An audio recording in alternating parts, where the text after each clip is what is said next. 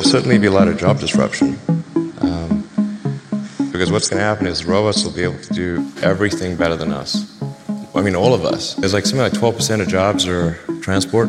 Transport will be one of the first things to go fully autonomous.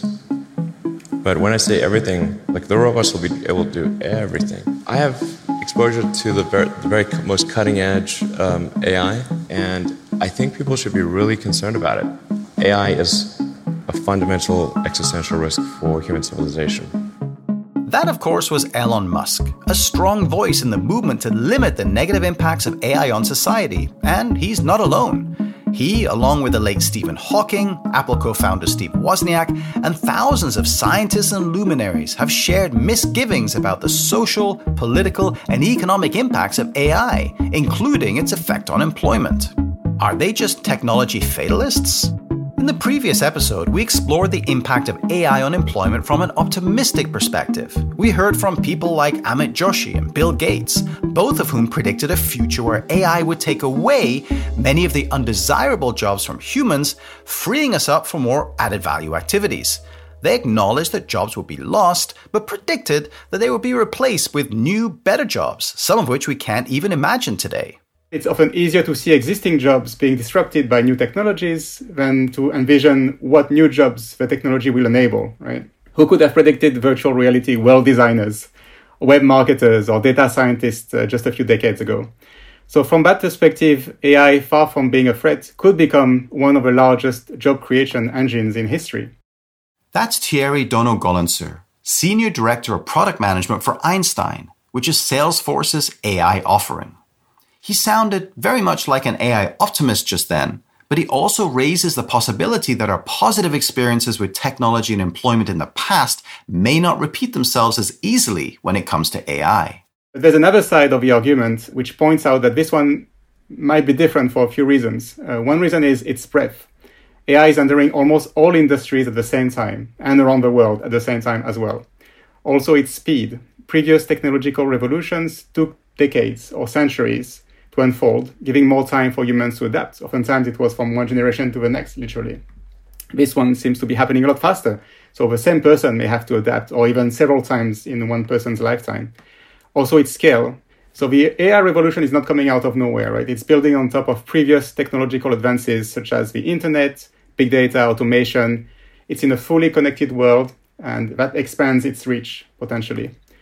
Also, there's the impact part of it. Uh, while previous technological advances mostly addressed low skill manual work, AI is in- impacting high skill cognitive work, kind of like for the first time, really. There are some very good reasons to believe that the future will not repeat the past, at least not in how we engage with AI. It's advancing quickly, and there are very few cognitive tasks that couldn't be impacted we see lots of digital technologies that have the power to disrupt, like augmented reality, blockchain, and the Internet of Things. But their impact is relatively focused on specific use cases. AI is kind of a meta disruptor. It can certainly cause disruption by itself, but it can also amplify the disruptive power of other technologies. Cars that drive themselves are impressive.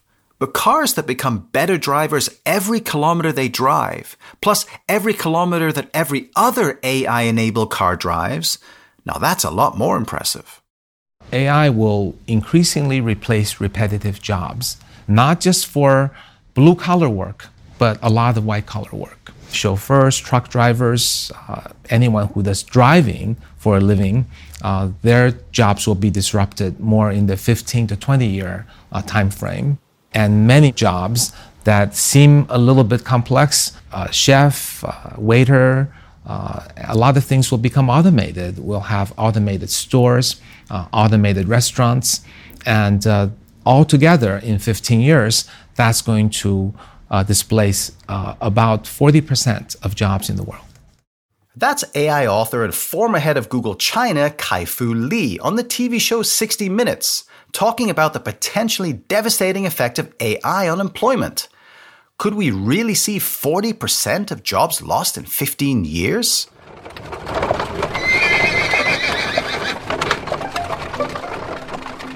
Let's look at the world from the point of view of horses. 120 years ago, Horses had pretty miserable lives. They had to pull heavy loads all day, they wore blinders, and they mostly worked in dirty, smoky surroundings. That all changed, of course, with the invention and commercialization of the automobile. Better technology will make better jobs for horses. And that happened. Very few horses pull heavy loads along dirty streets today, at least not in the developed world. They're more likely to be seen cantering around the countryside, enjoying healthy food and being adored by girls and boys. It's hard to argue against the fact that for horses, technology has been a good thing. Who wouldn't want to have the life of an average horse today? However, let's look at the number of horses. Could you guess when the horse population peaked? In the United States, it was 1915 when there were 26.5 million of them. The population of horses dropped steadily over the subsequent decades, reaching a low of 2 million in 1992. It has since grown to 3.6 million today. The lives of horses may have improved, but only about one seventh of them are left to enjoy it. Could the same be true for humans? I listened to a documentary recently and there was a segment on AI enabled surgical robots that operated in hospitals. Not in the future, but right now. And a quote from one of the surgeons stuck with me. Normally, I do about 150 cases, uh, hysterectomies, let's say. And uh, now, most of them are done robotically. I do maybe one open case a year. So, do I feel uncomfortable? Of course, I do feel uncomfortable because I don't remember how to open patients anymore. It's clear that not all jobs will disappear, at least not right away. But as Kai-Fu Lee mentioned, when they do, it probably won't just be low end jobs that are replaced. We tell our kids to be doctors, but even surgeons may be at risk. Thierry Donneau-Gollencer sees lots of cases where advanced jobs may be replaced by robots and AI, even in the short term, while some low end jobs will be safe. So we can think, first of all, at what are the characteristics of jobs that will be replaced or are likely to be replaced by AI in the short term. And I think it will start with jobs that we can do, but that AI in the form of either software or smart physical machines, basically what we call robots, right, can do better. A good example of this is manufacturing. Manufacturing has already been largely automated, right? We occasionally buy handmade toys and clothes, but you probably feel a lot less safe driving a handmade car 100 kilometers per hour down the highway, right? You probably like want as few humans as possible to have touched your car. Interestingly, there's a conception that AI can currently only tackle simple tasks, right? And that humans can handle more complex tasks, right? That's a divide. But actually, it's not exactly the case. So, for example, flying an airplane is a highly complex task, right? Yet today, planes fly on autopilot for most of the journey. You know, we still have pilots. We like to have pilots. They take over for short periods of time, but mostly planes fly on their own. And in fact, actually, there's been a few examples of cases where humans took over and made a mistake and created the, the crash, right? So what appears to be a complex job for a human can be quite easy for an AI and vice versa. Conversely, what you would think might be a so-called simple task, like preparing burgers at your local fast food, is actually super hard for an AI to do, right? You have to consider, for example, understanding the order with special instructions, you know, you want this, you don't want the other, always in a noisy environment. And then all the complex physical actions that are required to put it together, grab the ingredients, flip it at the right time, cook it, right? Actually, it's not easy. There's something else that's a cause for concern our quest for the good life. The number of hours we work has dropped steadily since 1900, when the average working week was about 65 hours. Today, in most industrialized countries, it's less than 40. Human labor productivity growth, too, fell by half between 2005 and 2015 compared with the previous 10 years. We're working less and our productivity growth is falling. Are we making ourselves too easy to replace?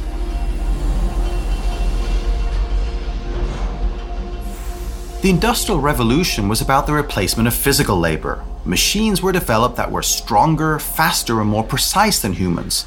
So millions of physical jobs were replaced by industrial machines in the 18th, 19th, and early 20th centuries. But that turned out to be okay because we developed a vibrant service and knowledge economy to replace them. The bulk of human employment shifted from a reliance on the body to a reliance on the mind.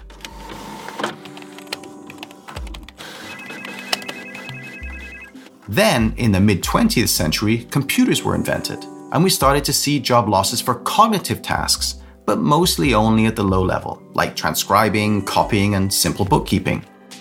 That was okay too because the knowledge economy was creating jobs at the higher end faster than they were being replaced at the lower end. Computers and humans were living together in relative harmony. However, as AI gets more advanced and high level cognitive jobs are starting to be replaced, we may have more difficulty finding new ones. When machines replaced our bodies, we still had our minds. But if they replace our bodies and our minds, what's left? So you can have your haircut done by a robot for, for really, really cheap, or you can have a barber that can, you know, do the exact same haircut, maybe less well. But it'll be a sign of prestige. It's a prestige product. So there'll probably always be some demand, even in the science fiction realm where AI can do absolutely everything for some human kinds of jobs. That's my IMD colleague Amit Joshi. We heard from him in part one. He thinks there will always be a role for human jobs, even if AI can do the same things. As Thierry Donneau-Gollencer noted earlier, there is still a market today for handmade toys. There's an argument about whether super intelligent AI will ever be able to replace human emotion and creativity in the workplace, in fields like the arts and caregiving. Let's put that argument aside for one moment and accept that AI will never match humans in these fields. How many jobs will there be left? Can we employ our entire global population as caregivers, artists, toy makers, and hairdressers? I'm not so sure. Like Amit Joshi, I'm an AI realist, and it seems to me that many jobs will be replaced by AI in the future for similar reasons that they were replaced in the first industrial revolution. Instead of being stronger, faster, and more precise than us in physical work, AI systems will be smarter, more hardworking, less prone to mistakes, and of course cheaper than us in knowledge work. This may not happen for a while, but it will happen. AI is going to get better. So, how should we respond? Let me address this question from two perspectives. First, individual. What can you personally do to prepare? And second, societal, or what can governments and other policymaking bodies do about it on a macro scale? In the longer term, artificial general intelligence and potentially artificial superintelligence are going to put all jobs at risk. But for the short to medium term, it's artificial narrow intelligence that we have to worry about the most. And we can protect ourselves from that threat by practicing career agility.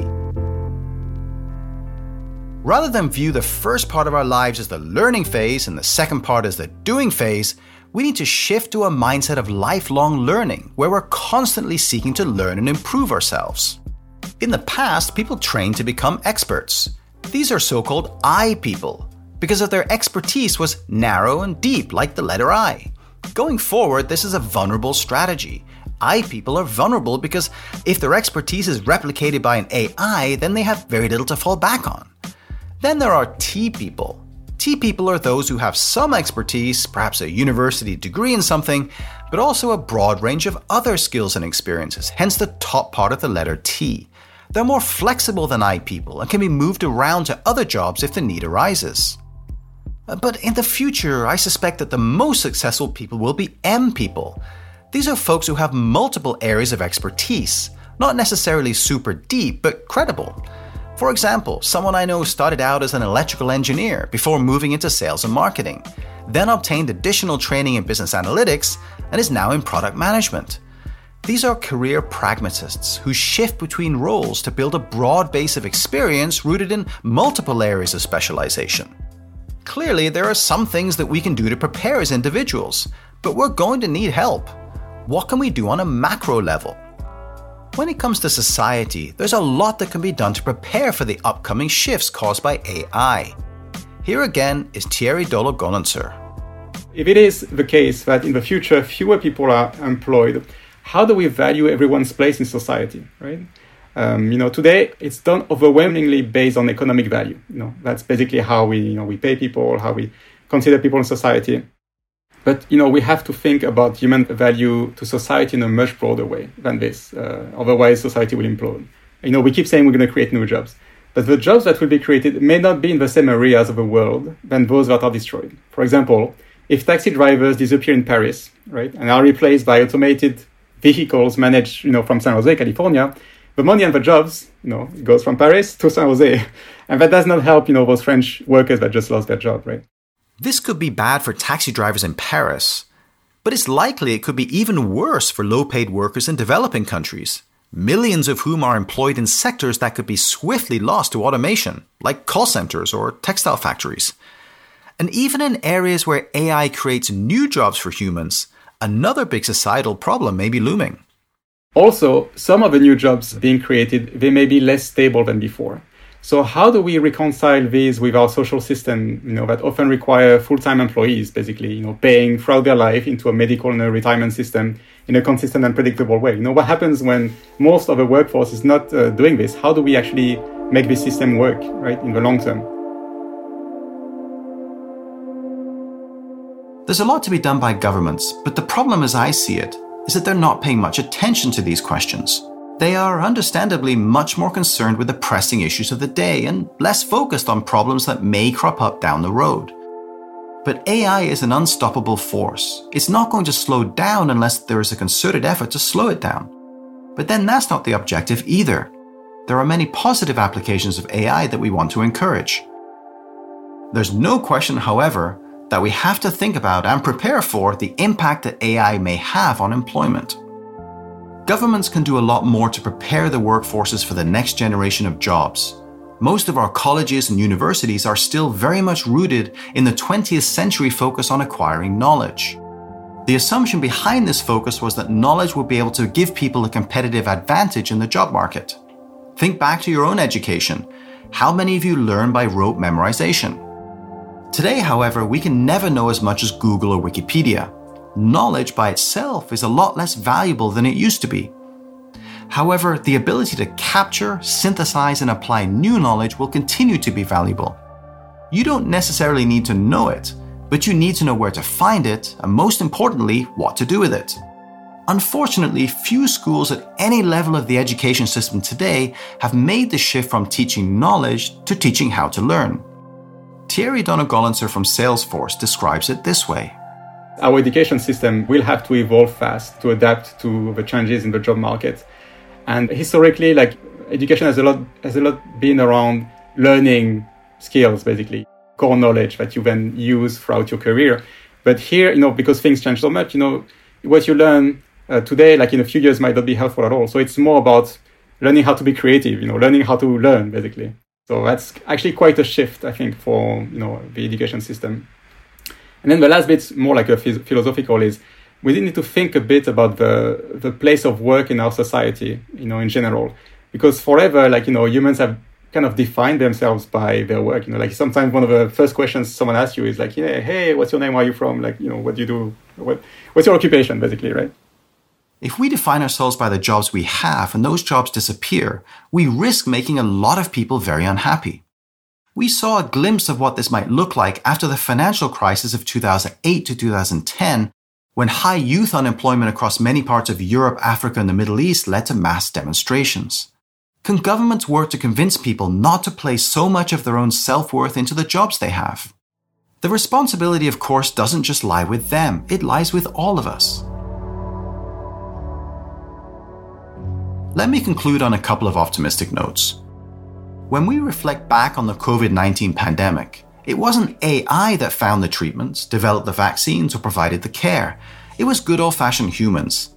In increasingly uncertain and unpredictable environments, we're going to have to rely more on humans and less on machines for one simple reason. Even the best AIs today need data, and the more data they have, the better the predictions they can make. When things change, data from the past becomes less valuable the COVID 19 pandemic was unprecedented, and so AI struggled to find answers due to a lack of training data. If we assume that the world is going to get less predictable, not more, that suggests that there will still be a role for humans to navigate the uncertainty. So, in summary, yes, AI is most likely going to have a major impact on employment, and yes, we should be concerned. But there are legitimate questions about when this will happen artificial general intelligence is probably not going to arrive until mid century, but that doesn't mean that we won't see the impacts on employment before then.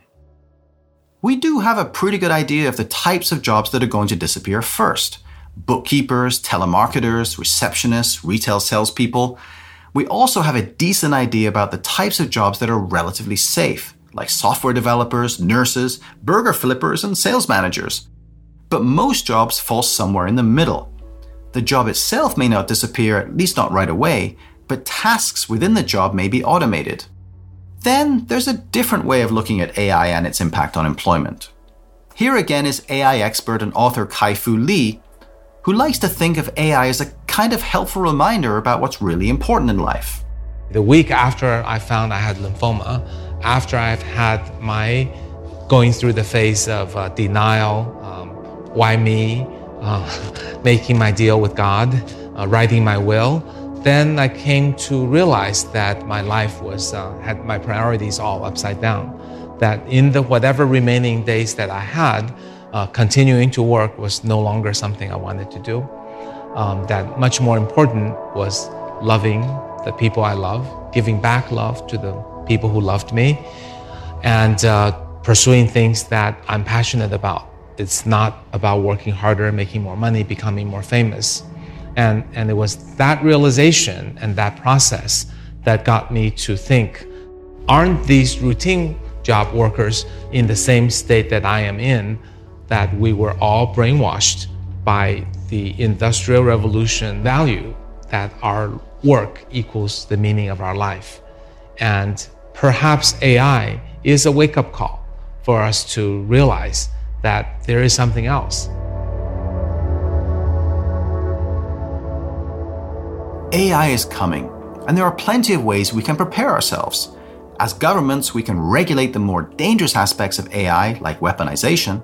We can rebuild our education systems to focus more on learning to learn and extracting value from new knowledge. And we can reallocate gains from AI to subsidize those people who are most impacted. As individuals, we can focus on building a broad range of skills and competencies, practice career agility, and adopt a strategy of lifelong learning. But perhaps most importantly, we can stop worrying so much about the jobs we have now and may or may not have in the future, and spend more time doing the things that we really want to do with the people that we really want to do them with. If AI takes away our jobs, which is already happening today, let's consider it an opportunity to free ourselves from overwork and take time to pursue our passions, like listening to podcasts. You've been listening to Management Under the Microscope, written and presented by me, Michael Wade, and produced by Pete Naughton.